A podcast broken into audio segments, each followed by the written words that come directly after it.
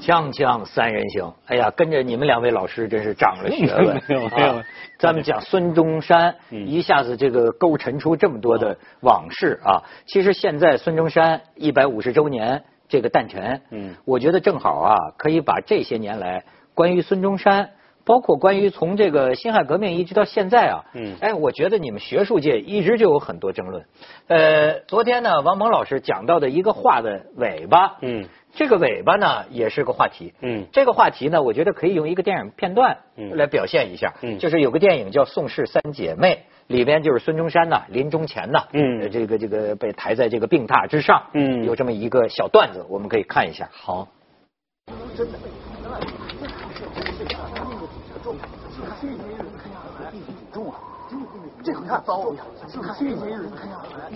怕什么？尊重礼拜岁，尊重礼拜寿高，尊重礼拜岁，万万岁，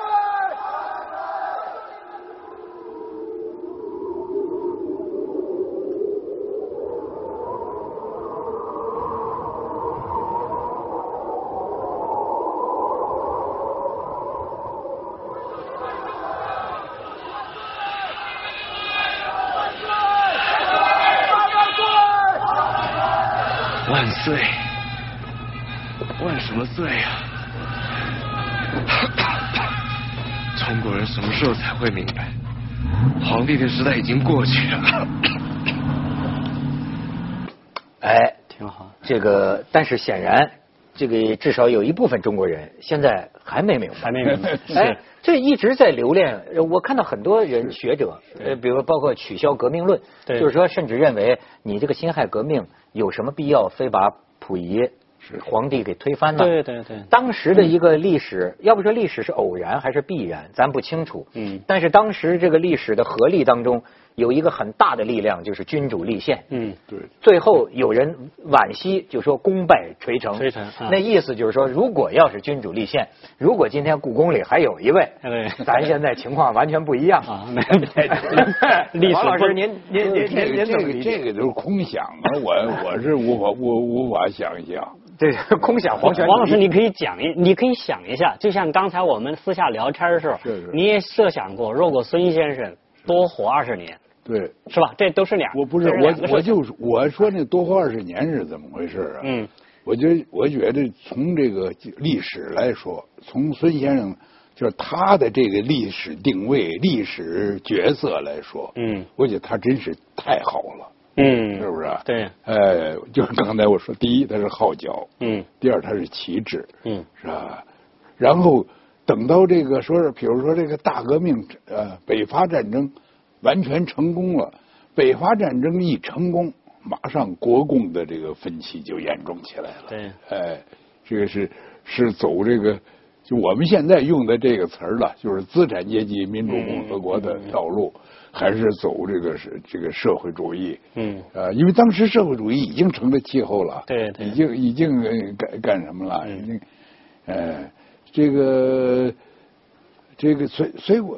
而孙中山呢，这时候他就是底下这道难题儿啊，他没有参与，嗯呃，相反的，我们呢可以从孙中山的著作中找到一些非常动人的东西。我我是我上这个初中的时候，我很感动的嗯是他的最后一封书，哦他给列宁的一封信。嗯哦哎呦，那封信真是写的非常感动，就是我已经生命垂危，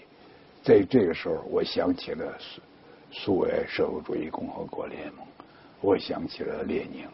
呃，你的你们的这个成果就是苏维埃社会主义共和国联盟，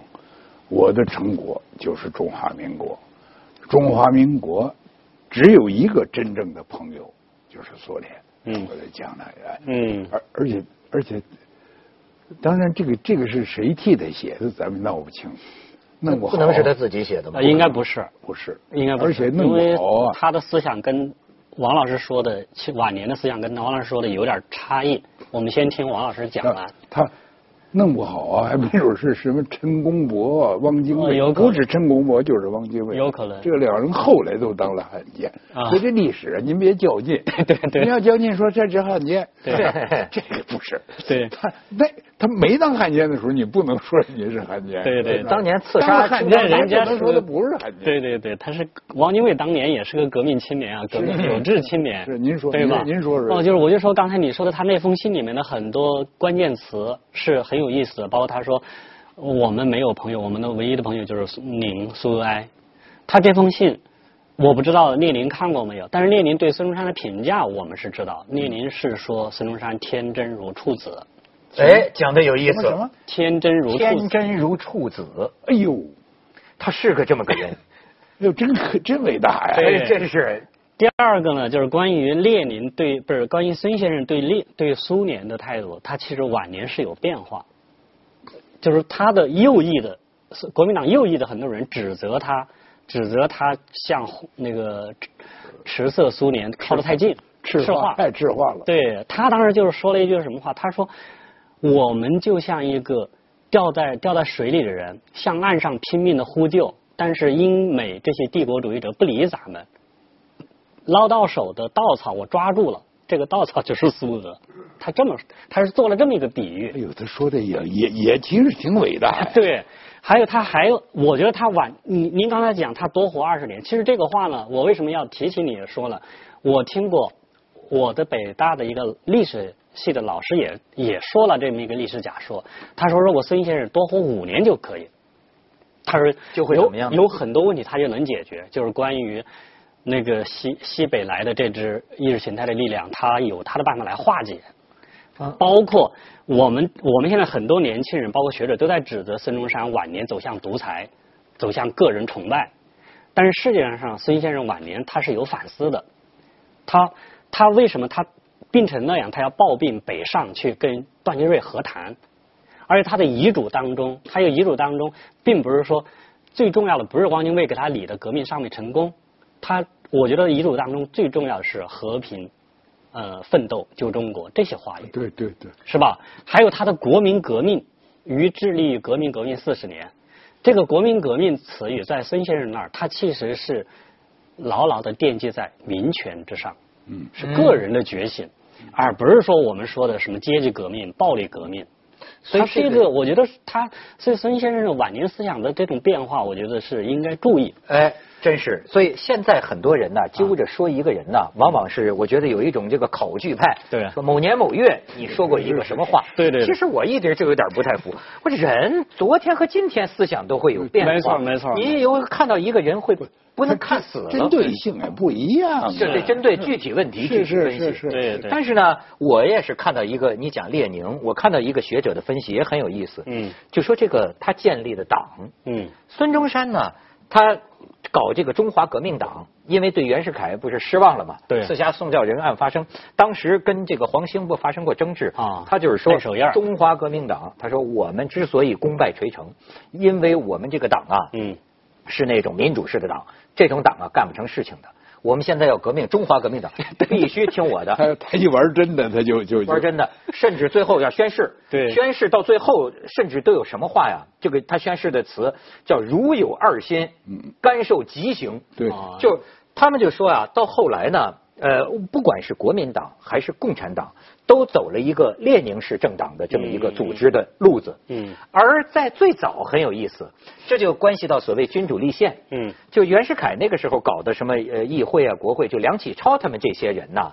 他们那个党啊，嗯更像是他们所理解的英美的这种党，嗯就是 party，嗯就俱乐部， 对对对这种党，它对不是一个组织严密、诅咒发誓的，要、啊要要革命的这么一个党，它更像是那么一个党。后来他们就说，你看，在辛亥革命之后，形势的发展，嗯，使得这个这个这个党魁吧，嗯，他不是他个人的愿意，还是时势的发展，都选择了一条列宁式政党的道路。嗯，而在最初呢，其实本来是要学啊，英美式的，英美式的这种君主立宪，甚至说总统是总统权力更大呀，嗯还是议会权力更大呀？嗯那就争这个。嗯哎，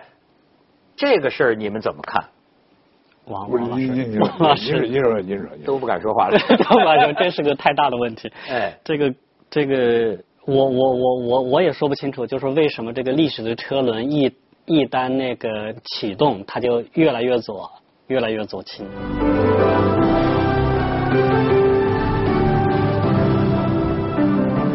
而且我就很奇就怪就就我我我我不是学呃这个卖弄啊，就是说我我确实是我个人很好奇的问题嗯嗯。我看到一些这方面的文章，它很有意思。您要注意啊，孙中山他之所以了不得呀、就是因为他的思想资源里头，我嗯觉得不完全是西方这一套。哦，你说有洪门的，有不这是，个呃不不，还有对洪门的，嗯甚至于还有中国的这个共和，嗯王道。孙中山讲王道，他很有意思的，他把西方式的民主啊，嗯呃，跟这个中国周朝的时候，咱们知道“共和”这个词儿对是周朝的时候对对对啊来的。哎，他觉得那是王道。嗯什么叫王？呃这个呃，真正的王道呢是和谐的，嗯是征求意见的，嗯是共商国事的，对对对他是是政政治协商的。其实他把这两个东西给结合在一起，然后这里边说的就有意思了。当年是梁启超他们搞议会啊，搞什么想搞的呢？是英国的君主立宪。嗯但是慈禧太后他们这帮人呢，最后弄来弄去，弄来弄去呢，弄成了一个明治维新，就是日本式的改革，嗯明治式的改革。而这两个啊，就特别有意思。他们说，周朝的时候的这个共和呀，它更多的是这种，实际好多方国，嗯这是一个大头儿。嗯然后他就天下共主，对是这样的一种机制。反倒是到了秦朝，才真正的就说皇帝嗯就是一统天下，到了秦始皇嘛。那么当时中国的形势是什么呢？满清最后发展出来的，它实际上更是秦秦制，就是秦始皇的这个，啊嗯对吧？一人就统治天下。对对哎，反倒是日本的明治维新呢，它更像是进行的类似秦始皇式的改革，嗯就把权力集中于，呃那那就是明治天皇。嗯，在此之前呢，反倒是日本的这种幕府啊，对对，就是那个时候倒有点像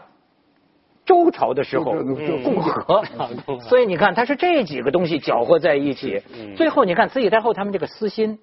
呃就皇族内阁呀嗯什么的，就是说这个权力还是在我是，对对对对，哎，对所以他们包括立宪党人都感到失望，呃，这于是最后跟革命党人走到了一起，嗯是不是这么个逻辑？我这个这些啊我确实没有什么发言权，但是我觉得呀、孙中山呢，他参与这个革命的活动，嗯领导这个革命的活动越多，在中国他谁都会碰到一个问题：嗯第一，中国需要强人；嗯第二，中你革命的力量需要枪杆子，是吧？你如如果你对枪杆子你抱否定的态度，革命者就会处于一个被屠、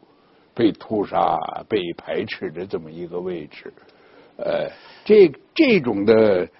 这个发展的这个路子啊，其实跟俄国在这一点上是一样的。啊哦呃，为什么就刚才说这俱乐部式的党，对，和这个像像像这个苏联对联列共宁式的政联党啊共苏共列对宁式的党，哎，因为列宁的主张就是是就是什么呢？就是说这个无产阶级除了组织以外，对没有别的武器。啊无产阶级，您一个对一个，您斗不过资产阶级，是不是？人家个儿长得比你高，对是吧有钱身体比 你好，有器钱，嗯有呃有武器，有军队，有对一套法律的制呃制度，对，而且呢，呃，他们都呃智力得到高度的开发。你无产阶级怎么可能斗得过资产阶级呢？但是无产阶级一抱团儿，啊，呃，一一有了组织，就是高度组织化，呃高度组织化，说我一个人一下令，底下一呼百应，一呼万应，一呼十万应，百万应这个。我觉得这不一定是无产阶级跟资产阶级的一种关系，我觉得任何一个革命党可能都有这种特点都有这种特点。呃他就是靠就是人说靠人多势众啊，对，我想起了华盛顿，嗯，就是那么多人，他在战时还是把权力委托给华盛顿，战时总司令。等他把英国的这个跟英国人的战争打打赢了，他又收回权力，就是大家还是可以吵。就是华盛顿他有这么一个好处，就是这波人也很厉害，个个都是精英，就是吧？联邦党人那批人很厉害，所以他们在战争状态其实也是一个非常时期一个革，类似于革命状态。我可以把权力呃交给你，华盛顿来指挥我们。等这个、这个事儿结束了，你可以把权再我们再拿回来。孙先生他面对的也是一这波，也是一帮精英分子，但这帮精英跟孙先生的关系也没有到这种程度。你包括孙中山，天天被章太炎骂，被陶成章骂，是吧？所以为什么孙中山后来他痛感中国人的那个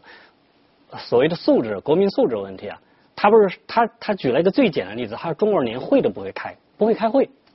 所以不他会啊，他不会开会啊。不会开会，所以孙中山就一直要求中国人能看美那个西方的一个叫罗伯特议事规则，我们当时他自己翻译叫民权初步，他这是建立民权的第一步，先学会大家怎么商量事儿，这叫开会。如果连会都不会开，那只能是谁嗓门大，谁谁谁得上风，或者说谁有极端极端的权威，谁才能够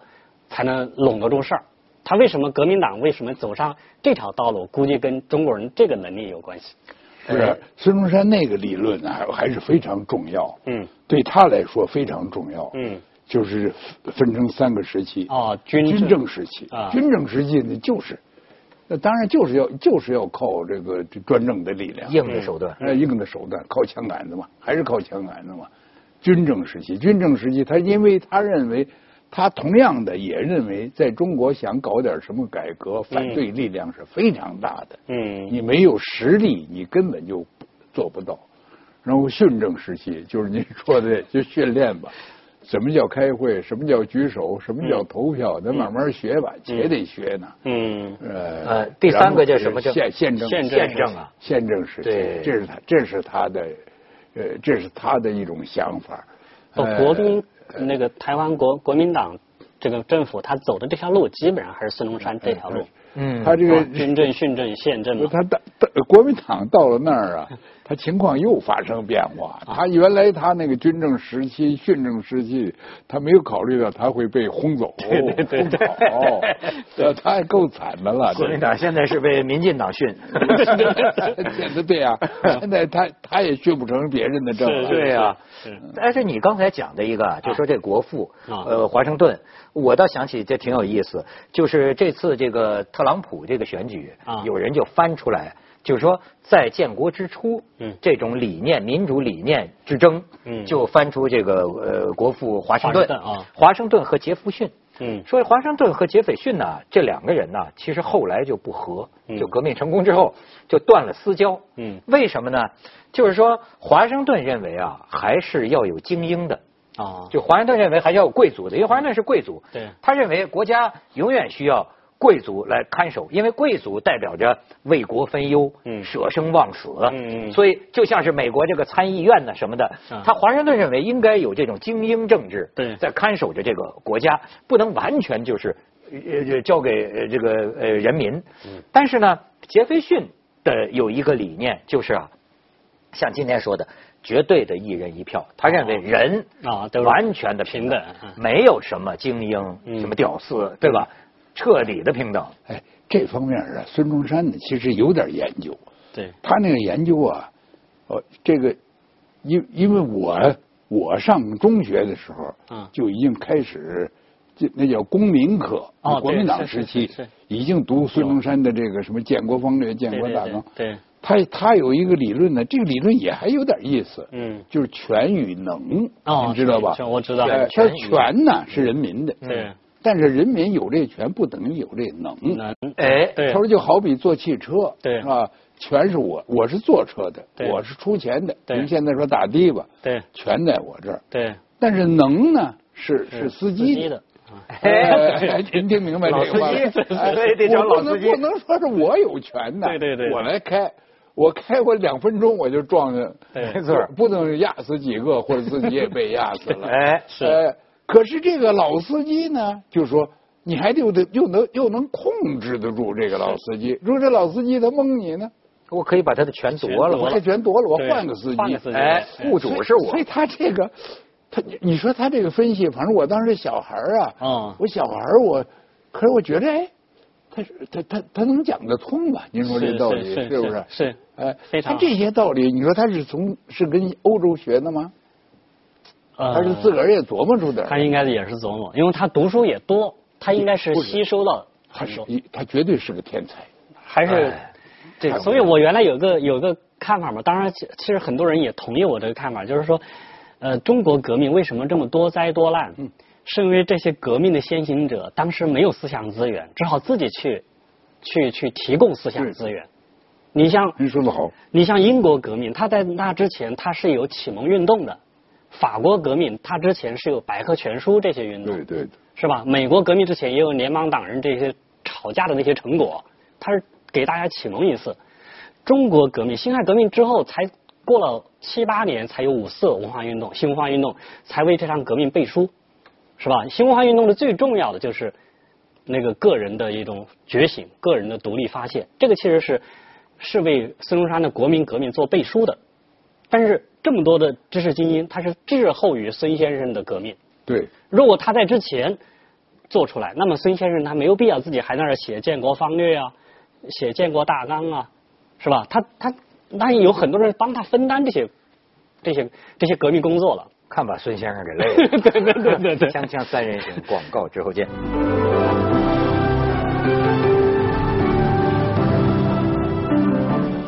再说说孙先生这个天才之处，没有没有没有，